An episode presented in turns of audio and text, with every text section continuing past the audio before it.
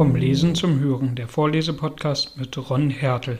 Siebtes Kapitel. Morgen treten wir die Reise in das unbekannte Land an. Ich will meine Leser, in deren Händen dieser Bericht vielleicht gelangt, nicht mit einer Schilderung unserer luxuriösen Überfahrt auf dem Dampfer de Bauflein langweilen. Auch von unserem einwöchigen Aufenthalt in Para will ich nicht erzählen, sondern nur der großen Liebenswürdigkeit der Pereira der Pinta Company, die uns bei der Beschaffung unserer Ausrüstung behilflich war, Erwähnung tun. Auch unsere Stromfahrt auf dem weiten, langsam fließenden, schwarz wie Tinte gefärbten Gewässer mit einem Dampfer, der der nicht viel kleiner war als der, mit dem wir über den Ozean gefahren war, soll nur kurz berührt werden. Schließlich gelangten wir durch die engen Stromläufe von Obidos und erreichten die Stadt Manos. Hier wurden wir von den mäßigen Reizen des dortigen Gasthofes durch Herrn Shortman, den Vertreter der britisch-brasilianischen Handelsgesellschaft, befreit. In seiner gastlichen Hacienda verbrachten wir die Zeit bis zu dem Tag, an dem wir ermächtigt waren, den Brief, der die uns von Professor Challenger gegebene Anweisung enthielt, zu öffnen. Bevor ich zu den überraschenden Vorgängen dieses Tages komme, möchte ich meine Kameraden bei dieser Unternehmung und die sonstigen Teilnehmer, die wir bereits in Südamerika zusammengebracht hatten, etwas näher beschreiben. Ich spreche offen und überlasse das Material ganz Ihrer Diskretion, Herr McArdle, denn der Bericht geht ja doch durch Ihre Hände, bevor er der Öffentlichkeit unterbreitet wird. Die wissenschaftlichen Kenntnisse von Professor Summerlee sind zu gut bekannt, als dass ich mich der Mühe zu unterziehen brauchte, davon zu reden. Er ist besser ausgerüstet für eine schwierige Expedition wie die unsrige, als man auf den ersten Blick glauben möchte. Seine lange, hagere und sehnige Gestalt, trotz der Ermüdung und seine trockenes, halb sarkastisches und oft durchaus unsympathisches Wesen, wird nicht durch irgendeinen Wechsel der äußeren Umstände beeinflusst. Obwohl er bereits in einem 66. Lebensjahr steht, habe ich ihn niemals irgendwelche Unzufriedenheiten über die vorkommenden Beschwernisse äußern hören. Ich hatte seine Anwesenheit ursprünglich als eine Last für unsere Expedition angesehen, aber ich muss gestehen, ich habe mich davon überzeugt, dass seine Widerstandskraft ebenso groß wie die meinige ist. Seine Gemütsart ist natürlich sauertöpfig und skeptisch. Von Anfang an hat er niemals seine Meinung verhehlt, dass Professor Challenger ein absoluter Betrüger ist, dass wir uns für ein absolut unnützes Bemühen eingeschifft hätten und nichts als Enttäuschung und Gefahren in Südamerika und entsprechenden Hohn in England ernten würden. Das waren die Ansichten, mit denen er uns unter fortwährenden Gesichtsverzerrungen und dem Wackeln seines dünnen Ziegenbartes auf dem ganzen Weg von Southampton bis Manos in den Ohren lag. Nach unserer Landung fand er einigen Trost in der Schönheit und dem Formreichtum des Insekten- und Vogellebens um ihn her, denn der Wissenschaftler ist ja voll und mit ganzem Herzen ergeben. Tagelang filzte er mit der Schrotflinte und dem Schmetterlingsnetz durch die Wälder und die Abende verbrachte er mit dem Präparieren der neu gewonnenen Arten. Zu seinen kleineren Eigenheiten gehörte, dass er sich nicht um sein Äußeres kümmert, körperlich unsauber und außerordentlich geistesabwesend hinsichtlich seiner Kleidung Ausbildung ist und mit großer Hingabe eine kurze Rosenholzpfeife, die er selten aus dem Mund nimmt, raucht. Er hat verschiedene wissenschaftliche Expeditionen in seiner Jugend mitgemacht. Er war mit Robertson in Neuguinea und das Lager- und Bootsleben ist nichts Neues für ihn. Lord John Roxton hat eine gewisse Ähnlichkeit mit Professor Summerlee. In anderen Punkten bilden sie jedoch den äußersten Gegensatz zueinander. Er ist 20 Jahre jünger, aber er hat denselben dürren, mageren Körper. Sein Äußeres habe ich, wie ich mich erinnere, bereits in dem Abschnitt meiner Erzählung Erzählung, den ich in London zurückgelassen habe, beschrieben. Er ist außerordentlich sauber und ordentlich, kleidet sich immer mit großer Sorgfalt in weiße Drillanzüge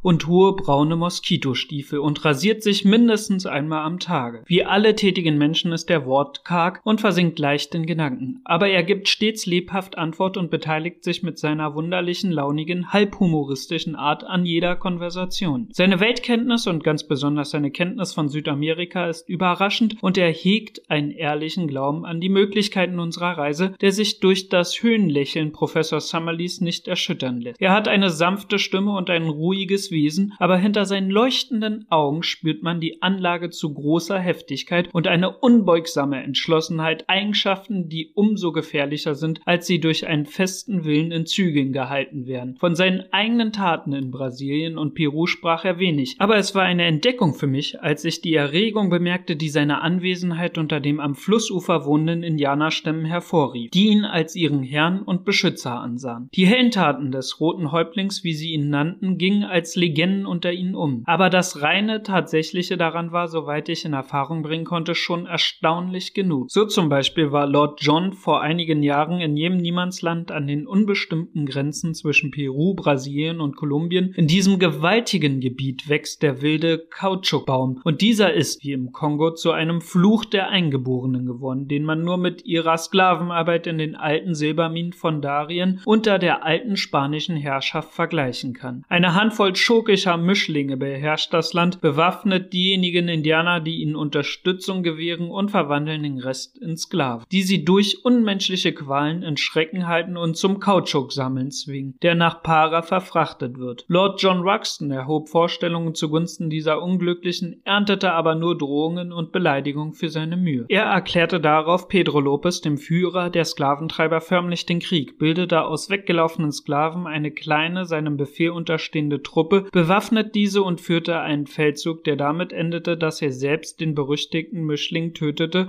und das von diesem vertretenen System vernichtete. Kein Wunder, dass der Mann mit dem dunklen, rötlichen Haar, der sanften Stimme und dem freien, offenen Wesen an den Ufern des großen südamerikanischen Stromes heute dem größten Interesse begegnet, obgleich die Empfindungen, die er einflößte, natürlicherweise gemischt waren, da die Dankbarkeit der Eingeborenen aufgehoben wurde durch die Rachegefühle derjenigen, die den Wunsch hatten, sie auszunutzen. Eine nützliche Folge seiner früheren Erlebnisse war, dass er die Lingua Geral, die besondere, ein Drittel aus Portugiesisch und zwei Drittel aus indianischen Ausdrücken bestehende Sprache, die überall in Brasilien gesprochen wird, beherrschte. Ich habe an anderer Stelle schon gesagt, dass Lord John Roxton leidenschaftlich für Südamerika eingenommen war. Er konnte von diesem großen Lande nicht ohne Begeisterung sprechen und diese Begeisterung war ansteckend, denn unwissend wie ich war, fesselte sie meine Aufmerksamkeit und erregte meine Neugierde. Wie sehr wünschte ich, den Zauber seiner Rede wiedergeben zu können, die besondere Mischung von genauester Kenntnis und urwüchsiger Fantasie, die ihr etwas so Faszinierendes gab, dass selbst der Professor zynisch und skeptisch lächelnd von seinem hageren Gesicht schwand, sobald er ihm zuhört. Er konnte einem die ganze Geschichte dieses mächtigen Stroms erzählen, der so schnell erforscht wurde, denn einer der ersten Eroberer von Peru hat den ganzen Kontinent tatsächlich auf seinem Gewässer durchquert und doch so unbekannt ist hinsichtlich des ganzen Landes, das hinter den ewig wechselnden Uferszenerien liegt. Was ist dort? rief er wohl aus, mit dem Finger nach Norden zeigend. Wald und Sumpf und undurchdringlicher Dschungel. Wer weiß, was sich darin verbirgt. Und dort im Süden eine Wildnis von sumpfigen Wäldern, wo niemals ein Weißer gewesen ist. Überall, wo wir hinblicken, stehen wir dem Unbekannten gegenüber. Was kennen wir außer den schmalen Flussläufen? Wer will sagen, was in einem solchen Lande möglich ist? Warum sollte der alte Challenger nicht recht haben? Bei dieser direkten Herausforderung erschien auf Professor Summerleys Gesicht wiederum ein höhnisches Lächeln und er saß hämisch den Kopf schüttelnd mit unangenehmem Schweigen hinter einer Wolke aus seiner Rosenholzpfeife da. So viel zunächst von meinen beiden weißen Reisegenossen, deren Charakter und Eigenheit im weiteren Verlauf dieser Geschichte ebenso wie die meinigen ans Licht treten werden. Aber wir hatten bereits eine Reihe von Leuten angeworben, die bei den zukünftigen Ereignissen keine geringe Rolle spielen sollten. Der erste ist ein riesenhafter Schwarzer mit Namen Sambo, ein schwarzer Herkules, willig wie ein Pferd und einigermaßen intelligent. Wir hatten ihn in Para auf Empfehlung der Dampfschiffgesellschaft, auf deren Schiff er ein gebrochenes Englisch gelernt hatte, angenommen. Ebenfalls in Para hatten wir Gomez und Manuel, zwei Mischlinge aus dem oberen Stromgebiet, die gerade mit einer Ladung Rotholz heruntergekommen waren, engagiert. Es waren dunkelhäutige Burschen, rauhaarig und wild gewandt und sehnig wie Panther. Beide hatten ihr Leben verbracht in jenen Gebieten des oberen Amazonastroms, die wir im Begriff waren zu erforschen. Und gerade aus diesem Grund hatte Lord John sich veranlasst gesehen, sie in unseren Dienst zu nehmen. Einer von ihnen, Gomez, bot den weiteren Vorteil, dass er ausgezeichnet Englisch sprechen konnte. Dieser Mann war für einen Lohn von 15 Dollar im Monat bereit, als unser persönlicher Diener zu fungieren, zu kochen, zu rudern oder sich sonst wie nützlich zu machen. Außer diesen hatten wir noch drei Mojo-Indianer aus Bolivien, die die geschicktesten Fischer und Bootsbauer unter allen Uferstämmen sind, angeworben. Den Häuptling von ihnen nannten wir Mojo nach seinem Stamm und die anderen trugen die Namen Joes und Fernando. Das Personal der kleinen Expedition, die auf ihre Anweisung in Manaus wartete, bevor sie zu ihrem eigentlichen Zweck aufbrechen konnte, bestand also aus drei Weißen, zwei Mischlingen, einem Schwarzen und drei Indianern. Nach einer langweilig verbrachten Woche rückte der Tag und Stunde unseres Aufbruchs heran, stellen Sie sich ein schattiges Wohnzimmer in der Hacienda Santa Ignacio zwei Meilen im Innern von der Stadt Manaus entfernt vor. Draußen greller messingfarbener Sonnenschein, unterbrochen von dem Schatten der Palmstämme, der sich schwarz und deutlich abzeichnete wie diese selbst. Die Luft war ruhig und erfüllt von dem ewigen Gesummen der Insekten, dem tropischen Gesang in vielen Oktaven, vom tiefen Summen der Bienen bis zum hohen spitzen Pfeifen der Moskitos. Jenseits der Veranda lag ein kleiner, wohlgeordneter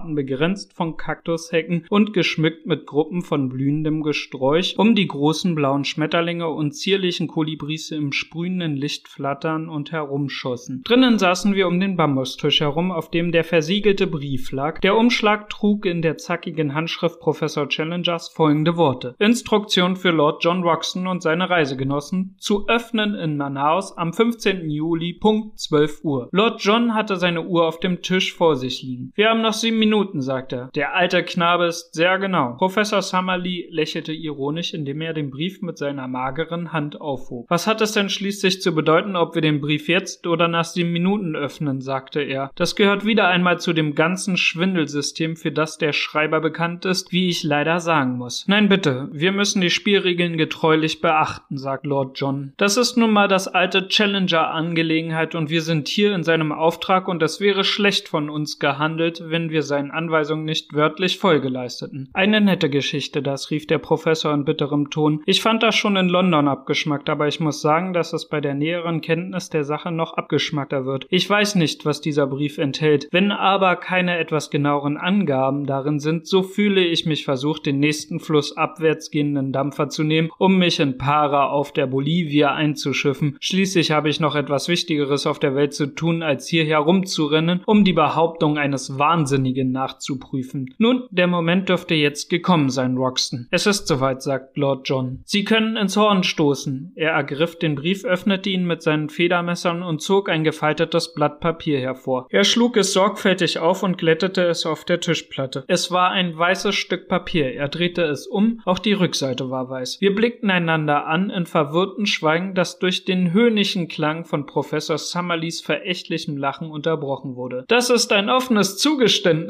rief er aus. Was wollen Sie mehr? Dieser Bursche gesteht also selbst zu, dass er ein Schwindler ist. Es bleibt uns nichts anderes übrig, als heimzukehren und diesen unverschämten Betrüger zu entlarven. Unsichtbare Tinte, deutete ich an. Ich glaube nicht, sagt Lord Roxton, indem er das Papier gegen das Licht hielt. Nein, mein Lieber, wir brauchen uns nicht zu täuschen. Dafür möchte ich meine Hand ins Feuer legen, dass auf diesem Papier niemals etwas geschrieben worden ist. Darf ich hereinkommen? dröhnte eine Stimme von der Veranda her. Der Schatten einer untersetzten Figur schob sich durch die hellen Sonnenflecken. Diese Stimme, diese riesigen Schultern mit einem Ausruf des Erstaunens sprangen wir auf, als Challenger einen runden kindlichen Strohhut mit einem farbigen Bande auf dem Kopf, mit den Händen in den Rocktaschen und seine Segeltuchschuhe im Gehen zierlich aufsetzend, in dem offenen Raum vor uns erschien. Er warf den Kopf zurück und stand vor uns in der hellen Sonnenglut mit seinen üppigen, an die alten Assyrer erinnernden Bart, mit all seiner angeborenen Unverschämtheit, die sich in seinem halbgesenkten Augenlidern und seinen unduldsamen Augen aussprach. Ich fürchte, sagte er, indem er seine Uhr zog, dass ich einige Minuten zu spät gekommen bin. Als ich Ihnen diesen Brief übergab, hatte ich nicht die Absicht, wie ich Ihnen bekennen muss, Sie den Brief öffnen zu lassen, denn ich war fest entschlossen, vor der festgesetzten Stunde zu Ihnen zu stoßen. Die unglückliche Verzögerung verdanke ich teils einem unwissenden Lotsen und teils einer etwas zudringlichen Sandbank. Ich fürchte, dass sie meinem Kollegen Professor Summerlee zu einigen Flüchen Anlass gegeben hat. Ich muss gestehen, Herr Professor, sagt Lord John mit einem gewissen Ernst in der Stimme, dass Ihr Erscheinen uns beträchtlich erleichtert, denn ich hatte den Eindruck, dass unser Vorhaben bereits zu einem vorzeitigen Ende gekommen war. Auch sogar jetzt noch fällt es mir schwer, Ihre außerordentlichen merkwürdiges Vorgehen zu verstehen. Statt zu antworten trat Professor Challenger näher, schüttelte mir und Lord John die Hand, verbeugte sich in betont verletzender Weise vor Professor Summerlee und ließ sich in einem Korbstuhl fallen, der unter seinem Gewicht krachte und schwankte. Ist alles fertig für die Abreise? fragt er. Es kann morgen früh losgehen. Gut, also morgen. Sie brauchen jetzt keine Orientierungskarte mehr, da Sie den unschätzbaren Vorteil meiner eigenen Führung haben werden. Von Anfang an war ich entschlossen, die Leitung Ihrer Expedition zu übernehmen. Auch die beste Karte würde, wie Sie mir gern zugeben werden, nur einen kläglichen Ersatz für meine eigene Intelligenz und meine Ratschläge bilden. Was die kleine List angeht, die ich Ihnen gegenüber mit diesem Brief angewendet habe, so erklärt sie sich daraus, dass ich, wenn ich Ihnen all meine Absichten Nachrichten mitgeteilt hätte, gezwungen gewesen wäre, mich dem unangenehmen Druck, mit ihnen auszureisen, zu widersetzen. Nicht von mir aus, Herr Kollege, bemerkte Professor Summerlee herzlich, solange es noch irgendein anderes Schiff auf dem Ozean gab. Challenger tat ihn mit einer geringschätzten Bewegung seiner haarigen Hand ab. Ihr gesunder Menschenverstand wird, woran ich nicht zweifle, meinen Einwurf begründet finden und anerkennen, dass es besser war, wenn ich allein die Überfahrt machte und lediglich zu dem genauen Zeitpunkt, der meine Anwesenheit nötig machte, hier erschien. Der Augenblick ist jetzt gekommen. Sie sind in sicherer Hand. Sie können nicht mehr fehlgehen auf dem Wege zu ihrer Bestimmung. Von jetzt an übernehme ich den Befehl über die Expedition und ich muss Sie ersuchen, Ihre Vorbereitung noch heute Abend zum Abschluss zu bringen, so dass wir morgen in der Frühe in der Lage sind, aufzubrechen. Meine Zeit ist kostbar und das wird auch ohne Zweifel, wenn auch im geringen Grade, mit der ihrigen der Fall sein. Ich schlage daher vor, dass wir unsere Reise so schnell wie möglich fortsetzen, bis ich Ihnen vorgeführt haben werde, was Sie sehen wollen. Lord John Roxton hatte eine große Barkasse, die Esmeralda, die uns den Fluss hinaufbringen sollte, geschartert. Was das Klima betrifft, so war die Zeit, die wir für unsere Expedition wählten, unwesentlich, denn die Temperatur bleibt im Sommer wie im Winter auf der Höhe zwischen 25 bis 33 Grad Celsius. Mit der Feuchtigkeit allerdings liegt die Sache anders. Vom Dezember bis zum Mai dauert die Regenperiode und während dieser Zeit steigt der Fluss langsam an, bis er eine Höhe von fast 40 Fuß über seinem tiefsten Stand erreicht. Er überflutet die Ufer, bildet große Lagunen, die sich über ein riesiges Gebiet Gapo genannt ausbreiten, das größtenteils zu sumpfig für Fußreisen ist und zu flach, um die Benutzung von Booten zuzulassen. Im Juni fängt das Wasser an zu fallen, der Tiefstand desselben wird im Oktober bis November erreicht. Unsere Expedition fiel also in die Trockenzeit, wenn der große Strom und seine Nebenflüsse sich in mehr oder weniger normalen Zustand befinden. Die Geschwindigkeit des Stroms ist nur gering, da das Gefälle nicht mehr als 8 Zoll auf die Meile beträgt. Kein Strom konnte geeigneter für Schifffahrt sein, da der vorherrschende Wind aus Südosten kommt, so dass Segelboote in beständiger Fahrt bis zur Grenze Perus gelangen können, während sie abwärts mit der Strömung fahren. Die ausgezeichnete Maschine der Esmeralda machte uns jedoch unabhängig von dem trägen Lauf der Wassermassen und wir kamen so rasch vorwärts wie auf stillstehendem Gewässer. Drei Tage lang dampften wir nach Nordwesten auf einem Strom, der sogar noch hier, fast 2000 Kilometer von der Mündung, so außerordentlich breit war, dass man die Ufer von der Mitte aus nur als dünne Linien am Horizont erkennen konnte. Am vierten Tag nach unserer Abfahrt von Manaus fuhren wir in einen Nebenfluss ein, der an seiner Mündung wenig schmaler als der Hauptstrom war. Er verengte sich indessen schnell und noch weitere zweitägige Fahrt erreichten wir ein Indianerdorf, bei dem der Professor darauf bestand zu landen und die Esmeralda wieder nach Manaus zurückzusenden. Wir würden bald an Stromschnellen gelangen, erklärt er, die die weitere Benutzung der Barkasse unmöglich macht. Vertraulich fügte er hinzu, dass wir uns nunmehr dem Eingang in das unbekannte Land näherten und dass es umso besser sein würde, je weniger Personen wir in das Geheimnis einweihten. Er ließ sich daher von jedem von uns das Ehrenwort geben, dass wir weder etwas veröffentlichen noch auch sonst etwas sagen würden, was einen sicheren Anhaltspunkt über das Wo und Wohin unserer Reise geben könnte. Und auch die Hilfsmannschaften wurden feierlichst in diesem Sinne vereidigt. Aus diesem Grund bin ich gezwungen, mich über den Schauplatz meiner Erzählung etwas unbestimmt auszudrücken, und ich möchte meine Leser nicht darüber im Unklaren lassen, dass das Verhältnis der von mir in irgendeiner Karte oder Zeichnung angegebenen Örtlichkeit zueinander wohl genau ist, dass sich aber die Gesamtrichtung unserer Reiseroute geändert habe, so dass meine Angaben in keiner Weise als genauer Führer zu jenem Land dienen können. Professor Challengers Gründe für die Geheimnishaltung mögen berechtigt sein oder nicht. Wir hatten jedenfalls keine andere Möglichkeit, als sie zu akzeptieren, denn er wäre sicher eher bereit gewesen, die ganze Expedition zu verlassen, als die Bedingungen, aufgrund welcher er uns führte, zu ändern. Mit dem Abschied von der Esmeralda am 2. August hatten wir die letzte Verbindung mit der Außenwelt verloren. In den vier Tagen, die seitdem verflossen sind, haben wir von den Indianern zwei große Kanus, die aus so leichtem Material, heute über ein Bambusgerippe gespannt, gebaut sind, dass wir sie um die Hindernisse im Strom herumtragen können, gekauft. Wir haben sie mit allen unseren Ausrüstungsgegenständen beladen und noch zwei weitere Indianer, die uns bei der Fahrt auf dem Fluss unterstützen sollten, angeworben. Ich bemerkte, dass es dieselben beiden, Ataka und Epito waren ihre Namen, waren die Professor Challenger bereits auf seiner früheren Reise begleitet hatten. Sie schienen bei dem Gedanken, diese Reise zu wiederholen, von Schreck erfüllt zu sein. Da aber der Häuptling in diesen Gegenden patriarchalische Gewalt über seine Stammesmitglieder hat, so blieb diesen, wenn für ihn ein gutes Geschäft in Aussicht stand, keine Wahl. Und so brachen wir am nächsten Morgen auf zu unserer Fahrt ins Unbekannte. Diesen Bericht schicke ich stromabwärts durch ein Kanu und es ist vielleicht das letzte Wort für alle, die an unserem Schicksal Anteil nehmen. Ich habe ihn unserer Vereinbarung entsprechend an Sie, verehrter Herr McArdle, gerichtet und überlasse es ganz Ihnen, ihn zu vernichten, zu ändern oder irgendwie sonst darüber zu verfügen. Nach dem Auftreten Professor Challengers und trotz des andauernden Skeptizismus des Professors Summerlee habe ich keinen Zweifel, dass unser Führer den Beweis für seine Behauptung führen wird und dass wir tatsächlich am Vorabend höchst bedeutsamer Ereignisse stehen.